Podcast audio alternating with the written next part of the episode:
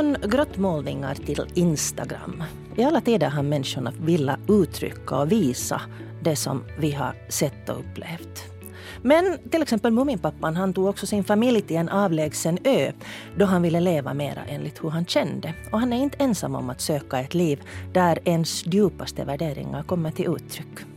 Vi har med oss här Rigert Munsterhjelm som är konstnär och han har valt att bo på ett gammalt hemma på naturens villkor. Och Mina Aalto som sitter här mitt emot mig och dricker kaffe så hon undervisar i niadans och är illustratör, bloggare och singer-songwriter. Och jag som heter Pia Abrahamsson så jag undrar varifrån det här irrationella men väldigt viktiga behovet att på något sätt uttrycka sig själv kommer. Skriv gärna till mig på pia.abrahamsson.yle.fi eller sen så kan du inboxa mig på Facebook. Minna Aalto, du, god morgon. god morgon. Du har levt enligt dina värderingar, det vill säga du lever inte sånt här 8-4 kontorslandskapsliv utan du har en egen firma och du undervisar i niadans, du bloggar, gör illustrationer, musik. Hur har du hamnat i ett sånt här liv? Jag funderade, funderade lite på det på vägen hit också, just för att jag skulle ha någonting att svara. Jag har inte kommit fram till något uttömmande svar ännu. Men jag tror att det är lite på samma sätt som som man hamnar, eller som andra hamnar i andra slags situationer, så har jag hamnat i den här. Och sen samtidigt, sen när jag funderar vidare på det, så tror jag det också handlar mycket om för mig att att jag ändå på något vis um, prioriterar, sånt, prioriterar hur saker och ting känns. Så att jag går ganska mycket enligt det som känns viktigt och känns meningsfullt. Och jag menar, jag har provat, och just nu i och för sig så är jag kanske närmare ett sådant kontorslandskap än vad jag har varit på länge i och med att jag har återgått till skola. Så jag har dagtidsskola, så nu är jag liksom en sån här 24-7 människa snarare. Vilket jag kanske i och för sig alltid har varit men um, men det handlar helt enkelt om också att jag har provat nog på olika sådana där, hur ska jag säga, normala dagsjobb och det har aldrig riktigt känts sådär som att som att det är mitt ställe att vara på. Jag har aldrig liksom riktigt kunnat välja, jag har aldrig riktigt hittat ett jobb eller en titel eller en plats som skulle på något vis ge tillräckligt utrymme för mig eller kanske inspirera mig tillräckligt mycket. Mm. Och sen har jag halkat in på sådana där saker som inspirerar mig och sen så kan det vara, så är det egentligen en ganska vid palett av olika saker. Och jag har kommit så småningom, precis som, som min lön också i flera år har sipprat in från flera olika håll. Så det har tagit mig tid att acceptera det där att okej, okay, att men jag har inte en fast månadslön. Men jag lever. Lever man på att vara mångsysslare så här som du gör? Jag tycker det. Jag menar det krävs kanske en... Eller folk frågar just ibland att hur klarar du dig och, och hur funkar det? Och, men det funkar ju. Och jag tror att där, där, där det kopplar sen också delvis till värderingarna. Att vad, vad jag har för förväntningar och vad som är liksom på riktigt mina prioriteter. Vad som på riktigt är viktigt för mig. Mm. Jag sitter här och knattrar och öppnar din hemsida. Daikinia. Dakinia. Dakinia, ja. ja. Är det sant? Jag har alltid trott att det är Daikinia. Nej, det är Dakinia. Det jag har nog sagt den tidigare men man läser ju vad man tror sig läsa. Exakt. Ja. Jag kan sätta ut länken på, på vår Facebook-sida så ser ni den också. Ni ser också på svenska.yle.fi om ni går in där och söker reda på radio och program så hittar ni Pia med flera där. Och där ser ni också vad som händer här i det här programmet. Och, um, då jag tittar på din, här är, här är ju då många olika. Du har den här bloggen då som du skriver mm. och sen så har du NIA mm. som då är en slags gymnastik som är en slags dans. Mera, mm, det är en holistisk rörelseform. Ja. ja. Och sen då övriga lektioner? No, övriga lektioner har för mig betytt, jag har hållit till exempel i fridans och i meditation. Mm. Och sen så har du minnas, min art. Ja, det är min fina konstsida. Och, uh, som jag har satt dit helt nyligen. Och Minna Twice sjunger. Ja. Ja. Har du ända sedan liten haft det här behovet? Var du en sån här som ritade och sjöng? Ja, kort och gott. Men jag funderar också på det där nu när, eller lite, lite följer med den här Facebook-debatten också som, eller inte debatten, kanske dialogen mer eller konversationen kring det här ämnet om behov av att uttrycka sig och jag tyckte det var eller jag känner att det där behovet kanske inte, jag, jag, jag, har aldrig upplevt det som ett på sätt och vis behov utan det, det eller kanske ett behov men det låter så konstigt i mina öron att kalla det ett behov för att det är på något vis någonting som kommer väldigt naturligt. Det är inte så där att jag tänker att nu behöver jag utan det är snarare någonting Rusar bara som... iväg, en sång vill ut! Ja, i och för sig, det har också hänt. Det har faktiskt också hänt. Men, men det är också någonting som är väldigt, väldigt integrerat i den jag är. Och jag har, jag har alltid alltså tyckt om att rita. Jag har tyckt om att sjunga och det, det är någonting som, har, som är jättenärvarande i den som jag är på något vis. Men jag har aldrig liksom jag har aldrig tänkt på det sådär särskilt som ett, som ett behov. Fast sen å andra sidan, om jag inte skulle hålla på med det så skulle jag säkert känna av att behöva det. Mm. Tänker jag mig. Fundera. Här är, det har kommit många kommentarer då jag funderade på det här. Mm. Och det där um, Bland annat tycker jag att det där um, en, en intressant vinkel. Niklas skriver, jag ser det som så att vi uttrycker oss för att få bekräftelse av andra. Och orsaken att vi söker bekräftelse är att vi vill försäkra vår plats i flocken. För ifall vi blir utestängda ur flocken kan det evolutionärt sett betyda döden. Flocken klarar bättre av svåra omständigheter. Andra sidan eh, av att vi söker bekräftelse är vår rädsla för att, att bli avvisade. Som en kille påpekade angående public speaking, varför det är så skrämmande. Så orsaken han kom fram till är att vi har en naturlig rädsla för att bli avvisade på grund av flockbeteende. Bli avvisad eh, från flocken kan ju leda till döden. Och public speaking kan leda till samma avvisande gånger tusen. I och för sig finns samma risk på Facebook också men av någon orsak finns inte samma rädsla här. Och då frågade jag honom att, att det där um, varför tar vi ändå chansen att på något sätt visa, uttrycka vem vi är och hur vi tänker? Det är ju på något sätt, på något sätt att liksom sticka ut, att utmana flocken. Tycker ni om mig även om jag gör så här? Och där skriver Niklas att mm, det var en bra tankeställare för att fortsätta på flocktänkande så flocken vill säkert inte ha någon med som inte bidrar med något. För bidrar man inte så kostar man. Så från tidigt i vårt liv har vi varit tvungna att ta risken. Rigga sitter här och skakar. Riggard Nordsten, andra gästen här, konstnären, sitter och skakar på huvudet. Vad, vad väcker det här för tankar i dig? Han skakar på huvudet för mig, för min del också. ja, vi skulle sitta här och morsa om... Okej. Okay. Vad, vad väckte det för känslor i dig, Rigget? Vad det väckte för känslor? Mm. Det här jag tycker att det resonemanget som Niklas, Niklas framförde är, är typiskt exempel på, på eh, ett slags sökande av legitimitet för den här jag-centrerade kulturen. Att vi liksom till varje pris för att det är ju lite genant att vi är så jag-centrerade så, så man vill liksom förklara det och ge en rationell förklaring till det för att det ska vara godkänt. Det, det är det jag ser. Nu, nu tänkte jag mig att det här kanske kommer lite senare men, men mm. jag kan ju dra det nu.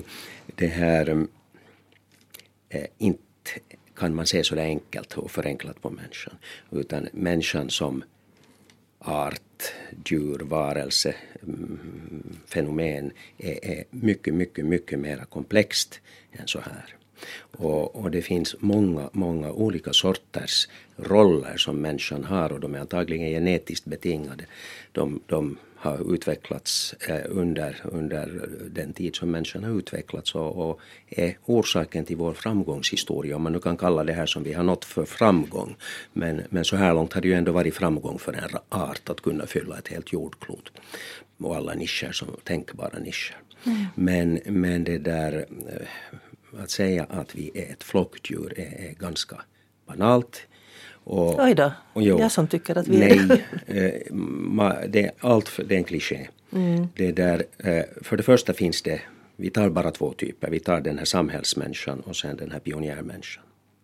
Och pionjärmänniskan är då den som absolut inte beter sig som ett flockdjur utan som åker ut, det må vara på ett andligt plan eller kunskapsplan eller ett geografiskt plan, men åker ut och, och gör de här upptäckterna och eh, sen när de är gjorda så, så det där, och det, det, alltså den här människan är, är då en människa som är faktiskt eh, inte mån om sin överlevnad, förstås så kämpar den för att överleva, men den tar ju fruktansvärda risker.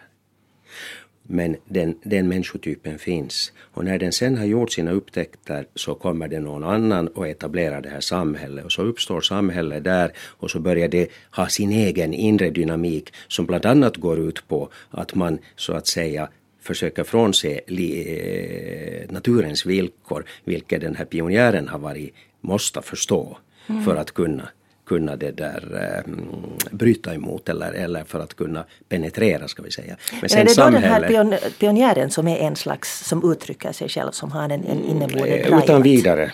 Det, det, det, det är pionjärtyperna som, som, som sen gör de här sakerna som blir uh, intressanta och bestående medan, medan liksom samhället då uh, lever sitt vanliga liv. Men, men samhället är ju också plastiskt. Alltså, sen finns det en annan typ, det finns ledartypen. En, en, det kan vara en diktator eller det kan vara folkvalda, men det är ledartyper som sen eh, kan styra samhället i olika riktningar och, och samhället är relativt lydigt. Det tar några år, det ser vi också i vårt samhälle, att ändra attityderna no, från vitt till svart i någon fråga. Några år och så är alla med på det. Tänk på 30-talets Du har ju Tyskland. varit, om vi, vi går till din, din erfarenhet, eller vill du vilja säga, säga om det här någonting?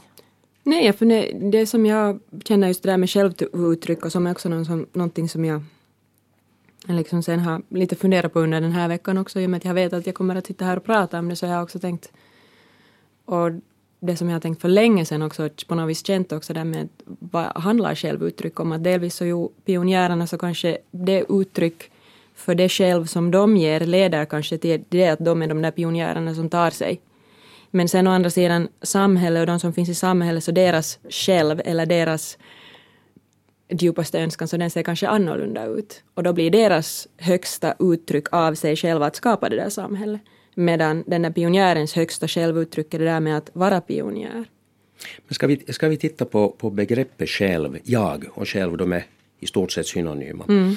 Uh, um, vi, vi lever då i en kultur där, där man så att säga bejakar, eh, så gärna bejakar sig själv och vill skämma bort sig själv på olika sätt. Och det, det är mycket liksom mm, om vi ser på Facebook till exempel så är det mycket eh, kan man säga att man, man det där vill framhäva sig själv. Men vad är självet egentligen? Eh, när vi uttrycker oss konstnärligt, är det oss själva vi uttrycker? Eller uttrycker vi något annat? Och det här, det här säger jag nu för att eftersom det här programmet kommer mm. att pågå en stund så, så det är klart vi kommer att nu att tala om att uttrycka sig själv men jag vill ha den här reservationen med att det är ju inte sagt att det är oss själva vi uttrycker utan vi kanske uttrycker någonting annat. Att det här självet och jaget är egentligen bara tekniska termer som är bra att ta till för att sköta det praktiska i livet, alltså där, där en individ är ett subjekt i förhållande till andra individer. Och då är det ju bra att tala om, om jag för att kunna definiera mm. vad man är. Men sist och slutligen eh, vad man sen uttrycker så, så det kan vara någonting mycket mera. Många konstnärer tycker ju att de är redskap. För någonting. Ja, mm. och det känner jag, tänk, ja, och det känner jag nu när du, när du säger det sådär. Så det, jag menar, det är så som jag känner igen det också från mig själv och mitt eget arbete. I till exempel då sånger eller musik. Jag vet att det inte på sätt och vis är jag som som kommer på vissa saker men, men det är också intressant att ha då att göra med det här begreppet och försöka sätta in det i en, i en knapp timme av prat och, och mm. komma, det är inte så hemskt långt vi egentligen kanske känns eller så hemskt djupt vi ens kommer så det är jättebra att du tar upp just den där Men om du tänker Rigget då, du, du är konstnär och har valt att leva som konstnär. Du har också doktorerat i biologi och, och gjort forskning inom biologi. Men, men sen valde du konsten på heltid. Så varför? Vad är det som driver dig att måla? Hur känns det när du känner att, att nu, nu ska jag måla? Eh, eh, jag vågar faktiskt påstå, alltså vi konstnärer eh, gäller ju för att vara självkoncentrerade och egocentriska. Men, men det är bara en del av oss. Det, det, är klart att vi gör ju allting själv. Vi, vi, vi har ju inte sådana resurser som, som man har på en institution om man jobbar där. Utan, utan vi, vi får faktiskt fixa allting själva. Så att på det sättet är vi och vi umgås hemskt mycket med oss själva, särskilt bildkonstnärerna är ganska ensamma. Så att man blir förstås lite självkoncentrerad men, men, men, men det vi uttrycker eh, om det blir bra så, så det behöver inte vara oss själva överhuvudtaget. Jag tror att det är det som gör oss intressanta för att inte någon intresserad av sådana som bara går på, på vet du, självhjälpskurser och, och, och, och sånt här där man lär känna sig själv. Alltså de, de är inte intressanta för andra människor. Att, att uttryckligen de här människorna som, som, som kanske verkar självkoncentrerade men som, som uh, jobbar med någonting som är utanför dem själva som, som konstnärer, musiker, eh, författare. Tänk nu på författare till exempel. Uttrycker en författare sig själv när den skriver en story om andra människor. Så, så, så det där, ja, det är nu så. Så jag vill, jag vill deklarera faktiskt att, eh, att jag inte uttrycker mig själv. Mm. Det är klart sen att det jag gör jag vet inte om jag är intressant eller inte men, men det, det jag gör är inte jag själv utan det är något annat men det tar sen lite färg av mig när det liksom eh, går via mig. Jag är liksom uttolkare. Och det är ju en del av charmen då med, med mm. individuella konstnärers prestationer. Hur är det med dig Minna, tänker du på de som ska lyssna på din sång eller Nej. musik eller, eller de som ska se vad du målar? Nej. Nej, jag gör faktiskt inte. Och jag har egentligen inte jag har egentligen inte... Um, jag tar mig kanske inte tid att direkt så mycket reflektera över det jag gör utan det är viktigare för mig att göra. Så det är också intressant från den, den synvinkeln att, att sitta här och, och ta en titt lite också på det egna, egna görande och sen mm. sätta det i den här kontexten och det här, sam, eller liksom det här sammanhanget. Och jag vet att, att för mig själv så så just om det, är någon, om det är någon dikt eller om det är någon sång eller om det är en bild så handlar det ofta för mig om att delvis fånga någonting som jag har upplevt men å andra sidan kan den där upplevelsen sen fångad så har ofta, hur ska jag säga, det blir liksom ofta sådär mera metafor, flera metaforiska plan i det. Flera dimensioner i, i hela den där. Och då är det plötsligt också sådär att det inte det blir inte bara min upplevelse utan sen då jag delar av mig eller om jag delar av mig så blir det ju förstås någon annans tolkning också av det och, och det är också intressant sen vad, vad lyssnaren, och jag skulle kanske mest tala nu om, om lyssnaren i det här fallet just i och med att jag ändå har kanske mera uppträtt med min musik snarare än att, nu ritar jag en hel del också men det känns som att musiken är som en, en, som en sån där form där där jag ännu mindre på något vis styr innehållet och där det blir ännu mer abstrakt. Eller det blir en abstrakt, abstrakt återgivning av min upplevelse och som kan som någon annan tolka den. Ja, så, ja, precis. Och så tolkar den till någonting helt annat. Och jag menar, jag vet ju med det med mig själv som inte jag är en, en stor konsument av musik, det är jag faktiskt inte på sätt och vis, men, men jag vet jag med mig själv också att sådana artister som tilltalar mig så har ofta det där har ofta det där lagret av, lagret av, att, av att det låter som det skulle vara... De säger någonting visst men egentligen så kan de säga någonting mycket mer genom samma mening. Och det är lite där som, som jag själv också rör mig i den där. Men att tänka på, tänka på dem som jag... Om det inte är så att jag ritar för någon eller skriver en sång åt någon, klart det. Men liksom sådär övrigt så, så är det nog lite sådär att de är, de är som ljudlandskap som kommer till och sen sen så är det kanske någon annan som tycker om dem också. Mm. Lilla skruttet som hittade en snäcka och funderade på att vad gör man med en snäcka om man ej får visa den? Hur är det riggat för mm. dig? Ja, det är hemskt. Det är ju tavlornas väsen att de ska tittas på. Det, det, är, väldigt, det är väldigt fint. Eh, jag, jag vill säga det här, jag, jag funderar mycket på det här under mitt liv. Varför jag målar och, och, och det där. Eh, jag tycker nog så här. Ehm, det handlar om att dela med sig. Det handlar om att man upplever någonting som är värdefullt. Mm. Och om man tycker att det är bortkastat, att det är bara man själv som, eh, som liksom tar, tar... Det finns sådana människor också som, som för vilka det räcker. Att de, de, du skriver liksom, ju också men du har inte publicerat skönlitteratur. No, inte så mycket, lite mer sådär informationsbaserat. Ja. Men, men liksom man delar med sig och, och, en del människor, för en del människor räcker det att, att bara ha den där, få den där upplevelsen. Men, men en konstnär är en sån som vill ge den vidare. Och, men det betyder inte att man tänker på en publik. Att, för det är ju förödande för en konstnär att, att börja måla för publiken. Men, men, men man har någonting liksom stort, viktigt som man, man vill dela med sig. Och, om, och, sen, och det här är typiskt för konstnärer att, att de, de försöker skapa då ett, ett, ett verk som får ett eget liv. Och sen, sen är det inte så stor skillnad vad som händer med det där verket. När, när man har gjort det som har gjort sitt bästa och sen, sen eh, tas det emot eller tas det inte emot.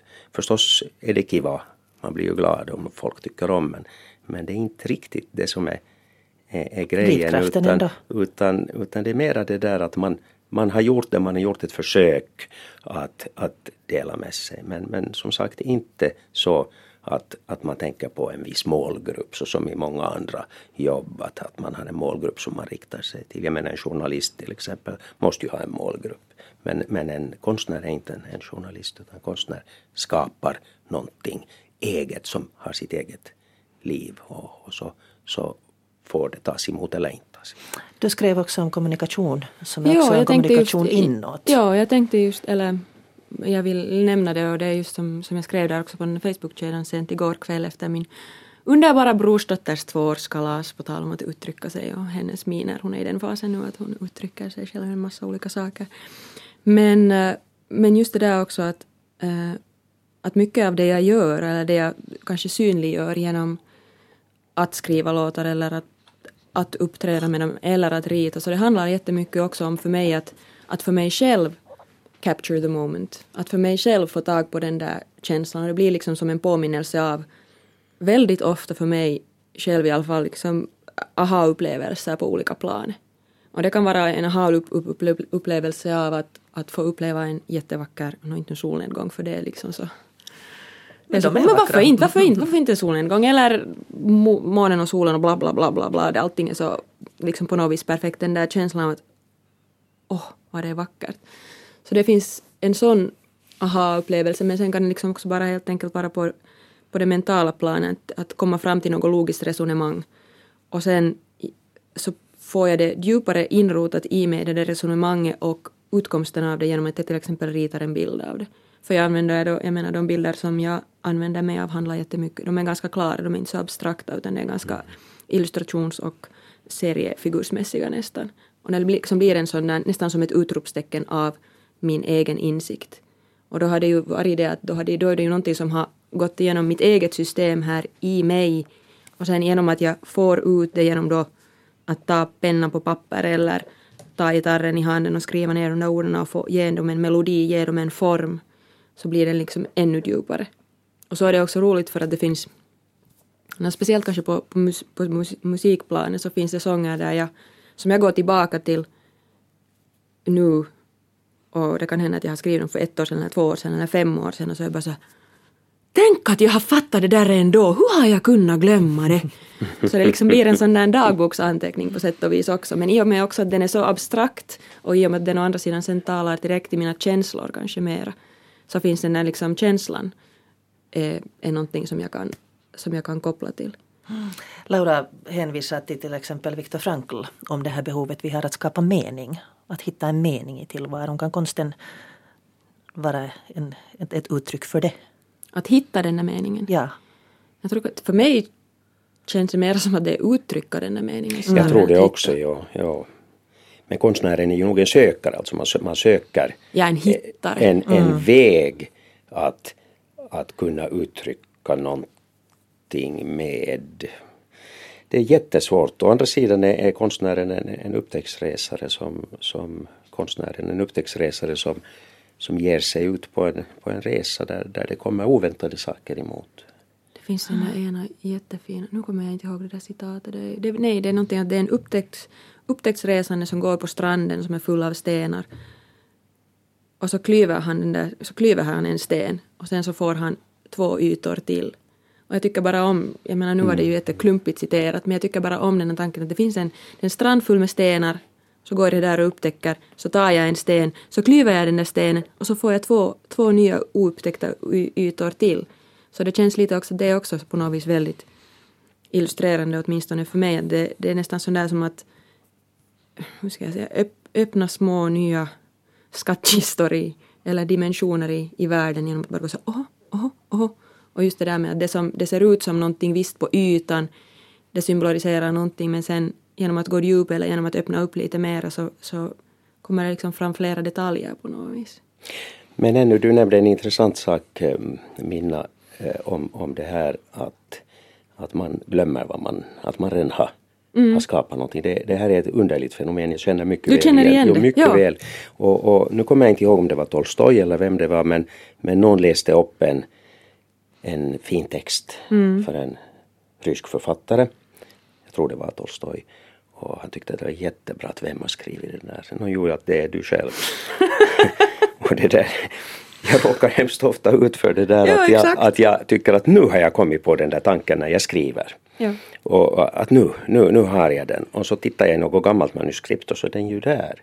Ja. Eh, helt lika, med samma ord formulerad som jag sen har, har, har kommit på den senare med. Och, och, och, då, då blir jag nog fundersam kring den här substansen i det hela. Att, att, att varifrån kommer den riktigt? Att, att är, det, är det nu verkligen så att vi, vi har bara så dåligt minne eller, eller är, det, är det på det sättet att det är någonting som finns hela tiden och, och, och vi tar ner det emellanåt? Jag den här en, infon. Jo, jo, Vet du vad jag menar? Ja, exakt. Jo, jo. Jag får den här känslan liksom också av att det är någonting som, det är någonting som är så grundläggande och någonting som är så viktigt och sen är det lite sådär som att jag menar livet snurrar på ändå och vardagen snurrar på. Det finns vissa saker som bara måste göras och måste tas jo, hand om. Ja, och så är det så här, aj wow! Och så lägger jag den här finaste saken där på hyllan och sen så gör jag mina saker, vad som nu måste göra, tömma tvättmaskinen eller diska mina kärl eller bär in ved eller vad, vad det än kan vara och sen, sen i något annat skede så kan det bara oj wow! Och på något vis så finns de alltid där. Och det är det som jag känner speciellt, jag menar till exempel musik för mig är någonting som jag har börjat skapa själv typ för fem och ett halvt år sedan, då, då när jag fyllde 30. Alltså det har kommit på, så, på sätt och vis, det har alltid funnits med men det, den här kanalen för mig är, är fortfarande känns det som relativt ny. Och som en relativt ny åder och då blir det jätteintressant liksom också just det där med um, nu tappar jag tråden, men överhuvudtaget den där tanken bara om att det, att det är någonting som är så bestående och som är så viktigt att det kommer, kommer Bloppar upp med jämna mellanrum. Ja, ja, och det går inte liksom sen att bara tacka nej till det mera utan det är bara så plom, plom, plom. Nå, är ja. konstnärer, ja. Nej, jag tänkte bara säga en sak eh, som ännu anknyter till det här. Eh, George Harrison, mm. tror jag det var, som sa att melodierna finns. Mm. Att, att det bara hitta dem och plocka ner dem. Jo, jo, mm. exakt. Det, det, är så. Det, är något som behövs, minne. Det, det, det behövs lite... liksom skapas tid för det. Det märker mm. jag själv. Ja, man måste vara i ett visst själstillstånd för att vara öppen för... för... Inte ens, det är inte ens så mytiskt utan det bara kräver praktiskt att jag sitter mig ner alltså, eller ser till att jag ibland också har tom tid, det vill säga liksom skapar ett ja, men det var det jag menade. Mm. Det var det jag menade. Vardagen är fylld, så fylld av, av praktiska göromål som skymmer utsikten. Mm. Och, och, och, så här. Eh, därför, därför så Därför så tycker jag att, att, jag vill inte alls mystifiera på något vis. Jag menar det här, det här ser jag, jag sportar lite med att, att analysera det ur en slags evolutionssynvinkel. Mm. Det här, men, men, men det finns alltså substans som, som är evig. Mm. Och, och det gäller att, att liksom komma på hur man, hur man tar den tillvara. Mm. Att det, det, det tror jag. Förlåt. Ja, jag funderade på det här med äh, Maria Turchaninov skrev i sin blogg om, om den här sista boken. Anna, nu kommer jag inte ihåg vad den hette. Men, men det där äh, som är lite i samma serie som, som de som har skrivit tidigare. Och hon sa att den här boken skrev om att den här boken var väldigt svår att skriva eftersom den ville vara helt annorlunda än det som hon hade tänkt. Mm -hmm. Så att hon, hon måste gå med på att låta berättelsen skriva sig. Hur är det med er när, när ni, äh, du till exempel när du målar? Så, är det så att, att du måste liksom söka fram den bilden? Ge utrymme för den bilden som behöver komma eller, eller skapar du den? Nej, den, den kommer utifrån um, helt och hållet. Att jag, jag försöker inte styra den, men det, det handlar lite om min tematik. Men till exempel när jag skriver så, så kan det hända Alltså jag skriver olika saker. Jag skriver, skriver dels informativa texter och, och, lite, ska vi säga, analyserande texter. Men, men när jag har skrivit skönlitterärt och det har jag gjort ganska mycket under de senaste ja, 10 åren, 15 åren.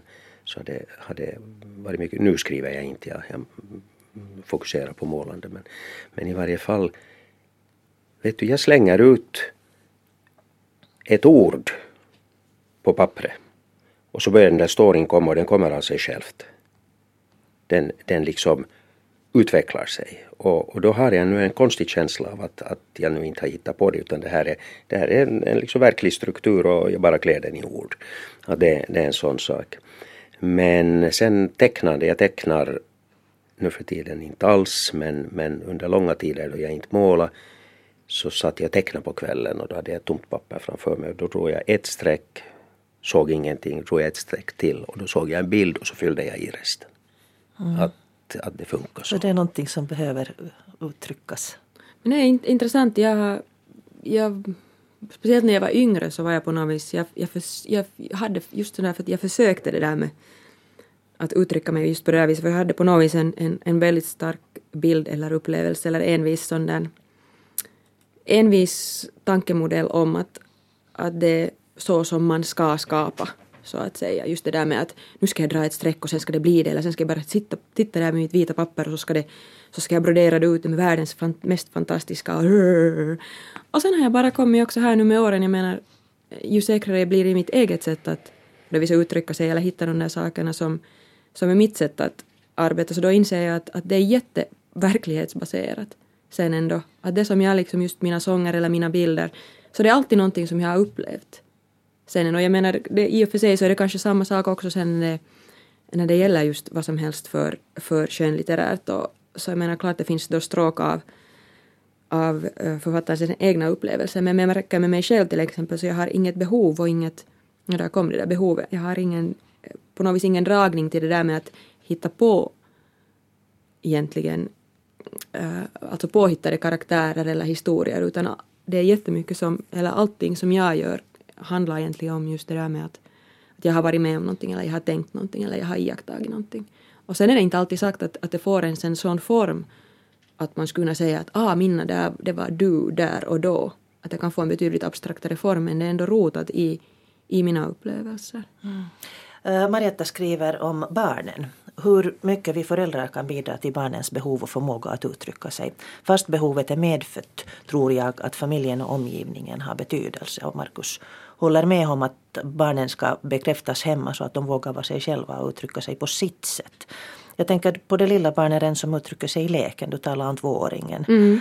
Med minerna och, och med själva leken. Hur, vart försvinner den här liksom frimodigheten i att uttrycka oss? det är nog en gåta. För att jag tycker mm, att i stort sett, inte riktigt alla människor, men större delen av människorna är från början kreativa. Mm. Eh, barn, barn mm. har en fantastisk kreativitet och, och, det fick jag erfara i ett projekt som jag var med om att, att ähm, driva. Äh, ett barnkonstprojekt med, med Folkhälsan och Kulturfonden och Sydkustens landskapsförbund var med också. Och, och, och det där och det var fantastiskt att se. Det, det lyckades över alla förväntningar. Alltså målsättningen var att få dem att, att eh, visa vad de kan, de här barnen, men det lyckades över alla förväntningar. Det blev så fantastiska resultat. Och, och då, då det där filosoferar vi nog ganska mycket över vart den här förmågan sen tar vägen. Och jag tror inte på den här förklaringen att, att det är då det här eh, samhälle och kunskapssamhälle som förstör den här förmågan. Utan jag tror nog tyvärr att, att det är, sitter djupare än så. Tror att, att det är någonting som har att göra med vårt eh, förflutna som kommer fram under en tid men sen kommer det andra egenskaper som utvecklas som är så typiskt mänskliga intellektuella egenskaper. Exakthet. Hur är det med självkritik? Och då självkritiken är ju naturligtvis, men det, det är nog en uppfostringsfråga ganska mycket tycker jag, självkritiken. Att, att, det, där, att det här finska samhället med, med alla sina självmord så, så, så, så det, det är nog eh, ett hemskt självkritiskt samhälle alldeles för, för liksom tosikko. Att, att det, det är nog väldigt viktigt att man man eh, uppfostrar sina barn till en sund självkritik. Men, men inte en sån där det kanske dödande mer, självkritik. Kanske, jag, jag skulle nästan vilja, jag skulle inte ens vilja använda ordet självkritik, utan då skulle jag hellre poängtera en omdömesförmåga. Ja, det är mycket bra ord. På något vis snarare. Och då, Slänger du mycket i papperskorgen då du har suttit och ritat? Hurra, det gör jag! Det beror, ja, ja, visst, klart det. Jag menar, jag är, jag, men det är inte liksom, det, det är min omdömesförmåga och då har jag en, då har jag en, då har jag ett sätt som jag vill att ögonen ska se ut och då ska de se ut på det sättet och inte på det här sättet för att det har med millimeter, millimeter att göra. Att, att liksom att hur, vad de sen uttrycker. Om inte de uttrycker exakt det jag vill att de uttrycker så klart det blir, jag menar. Men då är, då är grejen just det där att då är, då är det där att fatta, eller som att om jag, om jag känner att jag har en sång på kommande. Så då är det ju inte det att jag tar upp gitarren och sen om inte sången är färdig inom tio minuter att jag ger upp. Eller om, inte jag, har, om jag är hes eller har raspig röst eller alltså alla de här sakerna utan det är på något vis det som jag har lärt mig och det som det har tagit jättelänge för mig att lära mig är det också att när inte allt kan, allt kan inte bli perfekt med detsamma. Utan det kan också kräva det att jag sitter då med de där, den där högen med, pappers, med skruttiga papper eller att jag, att jag tar den där sången en gång och så tar jag den nästa vecka och så tar jag den om ett halvt år och sen plötsligt så faller mm. något ord på plats och då är det där. Och då är det inte vad andra tycker utan det vad du själv tycker. Det är helt exakt vad jag själv tycker mm. och, det mm. finns en, och där finns en jättestark känsla av hur jag vill ha det. Och sen finns det den där jag tror att det är liksom också det som jag har internaliserat på något vis bättre nu längs med åren, är just det där med att okej, okay, att om jag vet att den här känslan är sån här, att jag vill ha det så här, så, så behöver jag ha en viss, just den där omdömesförmågan där också, att det inte liksom handlar om det där att jag inte kan, utan det handlar om det där med att, att det bara tar sin tid. Och det handlar också om det där att jag måste ge mig själv den där tiden och ge det där verket oberoende sen vad det är, om det är en teckning eller om det är en sång eller om det är hur jag vill att mina hemsidor ska se ut eller hur den där bloggtexten ska vara, så ibland tar det bara tid. Och då liksom att, att ja. Men jag, jag, jag, tycker det här, man ska inte mystifiera det här med, med att man refuserar, utan det är en del av arbetsmetoden. Absolut! Det, det, det som är det viktiga, det, det är ett rationellt sätt att jobba den som har skrivit en vetenskaplig artikel vet till exempel, man är då flera stycken ofta som, som skriver det, man bara stryker det som inte sitter bra Exakt. i sammanhanget. Och jag, och jag har också fått, det var någon, det var en, det var en det var en ungefär 20-åring som sa till mig Du ritar så jättebra, hur får du det så jättefint, det liknar så. Och sa att om jag nu har gjort det här dagligen i 30 år så någonstans måste ju synas att jag har hållit i en penna. Och då är det just det där också, då, då mm. finns det ju en konsekvens där och då är det jag, jag menar också det här slutresultatet som någon annan ser, så det verkar ibland, kan ibland just vara verka så här, åh, det är så fantastiskt. Men det är å andra sidan, jag menar, det är ju samma sak som oberoende av vad, vad jag investerar min tid i. Om jag investerar min tid i att vara orolig, så nog klart jag, jag kommer att vara jävla bra på att vara orolig. Men du, jag, eh, det här slutresultatet, så, så många gånger kan det ju se hemskt lätt ut. Jo, jo, det är exakt det. Det kan se ut som om, som om det där var ju självklart. Det också. Och det förstår inte folk alltid vilket ofattbart arbete det ligger bakom. Det men det måste ju vara ett det, otroligt stort behov man har eftersom se... man lägger ner så här mycket men, arbete. Men det är vad som helst för andra behov. Jag menar om man är, ja. det är det som jag funderar liksom, om, om, om man är trött så sover man jättemycket. Mm. Och om, om vi är hungriga så äter vi jättemycket. Om, det, det är liksom, jag tycker det, det, det, det, när, jag, när jag sa där i början just att, att att det är någonting som jag inte kanske ens räknar som behov utan det är nu bara någonting som är en del av mig som jag har kommit att inse att no, men det här ser, ja, mitt sidlev ser nu ut så här för att det, det liksom hör på sätt och vis då i så fall till mina grundbehov på sätt och vis. Mm. Vi går tillbaka lite till det här jag, jag och vi som vi började med här. Eh, Markus skriver också att jaget finns alltid i förhållande till vi. Den stora paradoxen är att likriktningen är större i dagens individualistiska värld än i gårdagens kollektivistiska? Frågetecken. Acceptansen för originalen är mindre idag än tidigare. En rolig t-skjorta från jag ska inte nämna något namn, men från ett billighetsklädbolag gör ingen unik. Hur, hur ser det, ni på det? Jo, det är jätte, jätteintressant och, och, och, och viktigt. Överlever alltså, behovet att uttrycka nu ska jag sig? Säga, jo, nu kommer vi igen in till det här vad vi uttrycker, om, om mm. det oss själva eller inte. Och, under min uppväxttid, som är, är lite nästan dubbelt längre än din Minna, så, så det där har, har jag sett olika trender och, och, och, när jag var ung och började måla så hette det, och, och jag, jag då målade annorlunda än, än de andra samtida. Eh, så det hette att man ska uttrycka sig personligt, att det var så hemskt viktigt att uttrycka sig personligt. Och, och, och, och det där... Vi är inte så olika mm -mm. på det personliga eller psykologiska planen vi människor. Att om, när vi alla försöker uttrycka vår psykologi och vår personlighet så blir det ett ganska likadant resultat och det blir ganska tråkigt.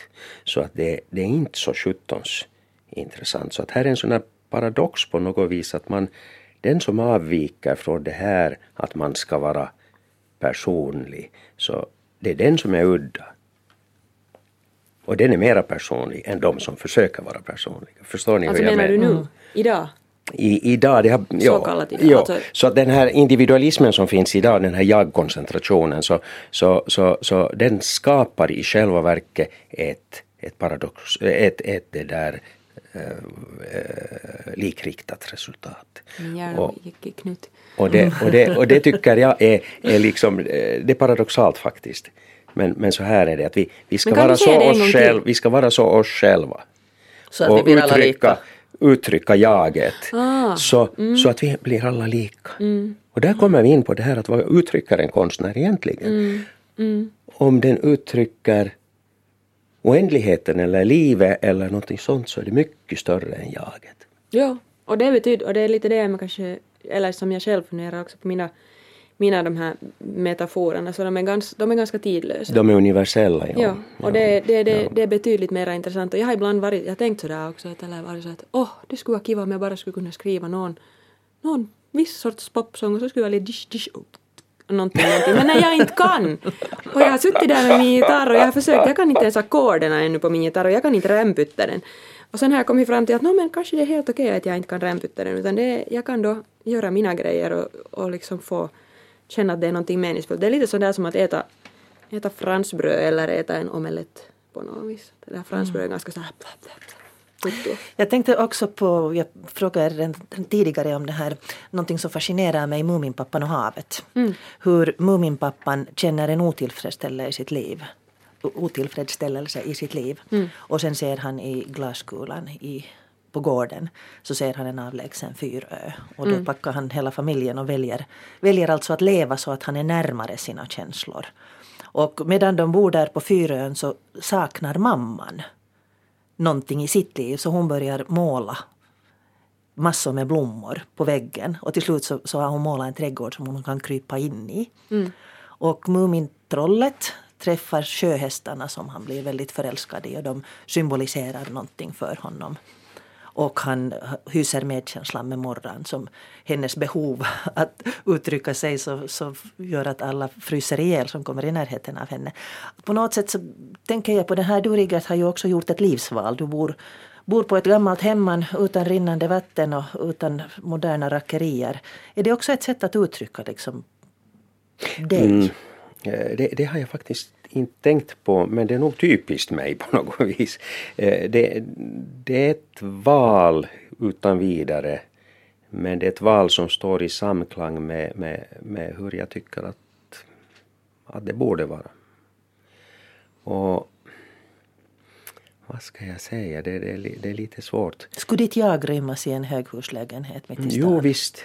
Och jag, jag, jag är absolut, jo, inga problem. Eh, Jag tycker om storstäder.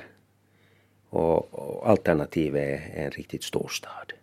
Men, eh, men av ekologiska orsaker och liksom ansvarsorsaker så tycker jag att, att jag hellre vill leva ett, ett liv där jag belastar naturen så lite som möjligt genom att gå in i naturen, leva i samklang med naturen. Men, men det här är ju, det har alltid varit funnits, det har funnits en tradition inom mig, det har också funnits en tradition i familjen att, att eh, leva nära naturen och det har funnits sådana intressen. Men det som jag funderar på idag ganska mycket är det hur det påverkar min konst att jag då faktiskt genomför det här projektet på riktigt. Och, och, och inte bara till synes så som väldigt många människor gör. Eh, Och, och, och det där, för att nu Hur lever länge, jag. har du, hur länge har du bott sådär? Nu, nu har jag bott på det här sättet. Nu har jag bott hela 2000-talet egentligen för att jag, jag, jag har bott lite på olika ställen men jag hyrde ett ställe på Åland. Okej. En, en ö från början av 2000-talet där jag tillbringar stora delar av året. Ja. Men, men nu bor vi då med min, min fru permanent i, i, i det där väldigt, ska vi säga, enkla förhållanden i, i, på, den, i den, väst, på den västnyländska landsbygden. Och det, där, det, det jag funderar på är att nu bor jag inne i mitt motiv. I själva verket. Alltså det som jag utgår ifrån. Jag har det omkring mig precis hela tiden. Naturen alltså. Naturen, träden, färgerna, vinden, allting. Och, och, och det är väldigt eh, fysiskt. Så att, så att jag, jag upplever icke bara den här estetiska dimensionen som jag kanske ändå tidigare eh, upplevde mera och sen kunde man göra utflykter i naturen. Utan nu är jag inne i naturen. Och, och det här är jag nu lite nyfiken på att se och jag vet inte hur det blir. Att hur det påverkar mig. Jag håller på att få min ateljé färdig. Så att, att jag har ett fint takljus i en, en gammal ladugård. Och, och, och, det där, och där väntar liksom större målningar på att, att, att bli gjorda. Men nu, nu vet jag inte riktigt vad det ska bli. Att blir det ändå det här den här tematiken som jag hållit på med länge, det vill säga att, att gå in i skiftningarna i, i, i naturen, i livet ska vi säga. Med, med naturen menar man som konstnär någonting lite mer än blommor och blad. Mm. Så, mm. så det där, får se. Jag kan inte svara bättre än så. Mm, vad som kommer att uttrycka sig. Hur är det med dig och dina livsval? De också, du sa det att, att de är så stor del av, av dig.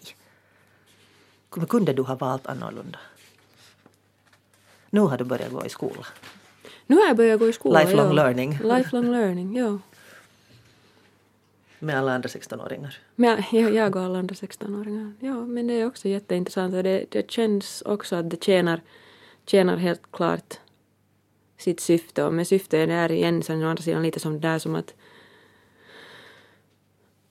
som att eh, om det som vi downloadar någonstans ifrån, det som vi uttrycker än om det är någonting större, så ibland känns också det där syftet större än ibland än det som jag ibland på något vis ser. Men jag vet att du har någon talat här talat om att gå på känsla och magkänsla och vara intuitiv och så vidare, så det är nog jättenärvarande i mitt liv. Att klart jag skulle ha säkert kunnat välja annorlunda, men frågan är om, ja, skulle jag sen ändå?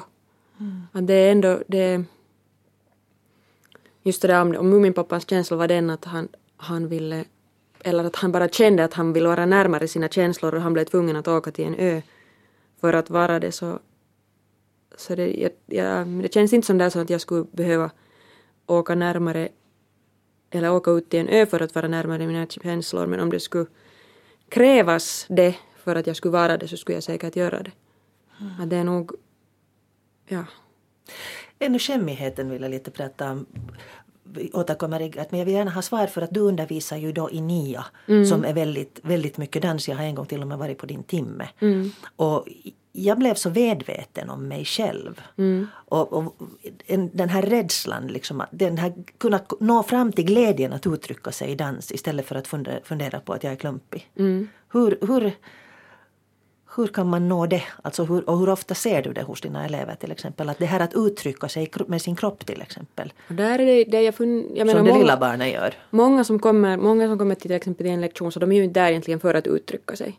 Men att i och med att det finns musik och i och med att det finns vissa rörelser som vi gör tillsammans så kan det jätte, jätteofta sen kopplas till att det handlar om att uttrycka sig. Och till del, del, dels så finns det ju, finns ju snuttar av fri rörelse. Men jag tror att där också finns en sån där finns en sån där lite snedvriden och jag menar nu är det inte så många minuter kvar att, att gå in på att vad det är det där med att uttrycka sig själv och i vilket, alltså äh, fysiskt och genom dans och när det är och hur det ser ut och hur det känns och hur det ska kännas och hur det uppfattas att det ska kännas och vad det finns för modeller för lalalala, hela det här köret.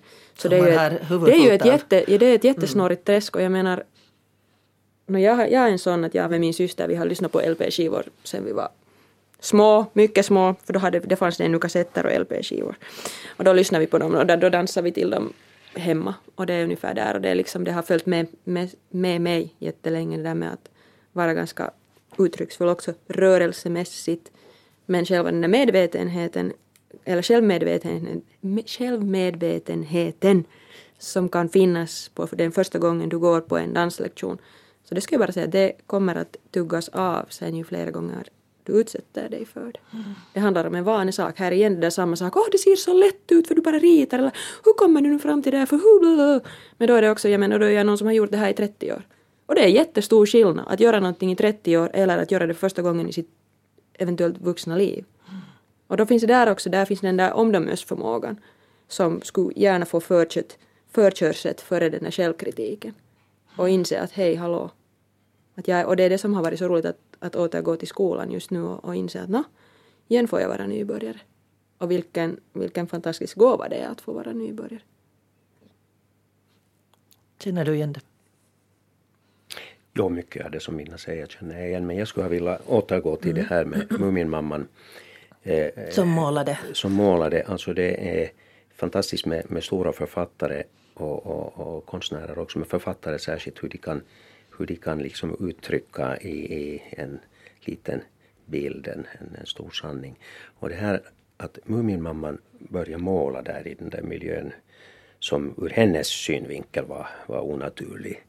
Så, så det, det är nog en symbol för kanske eh, vårt behov att människans behov att skapa konst verkligen, det estetiska, alltså vad, vad är det vi hanterar i den estetiska världen. Och nu hinner vi inte gå in på det, det är nu en, ett helt resonemang eh, för sig.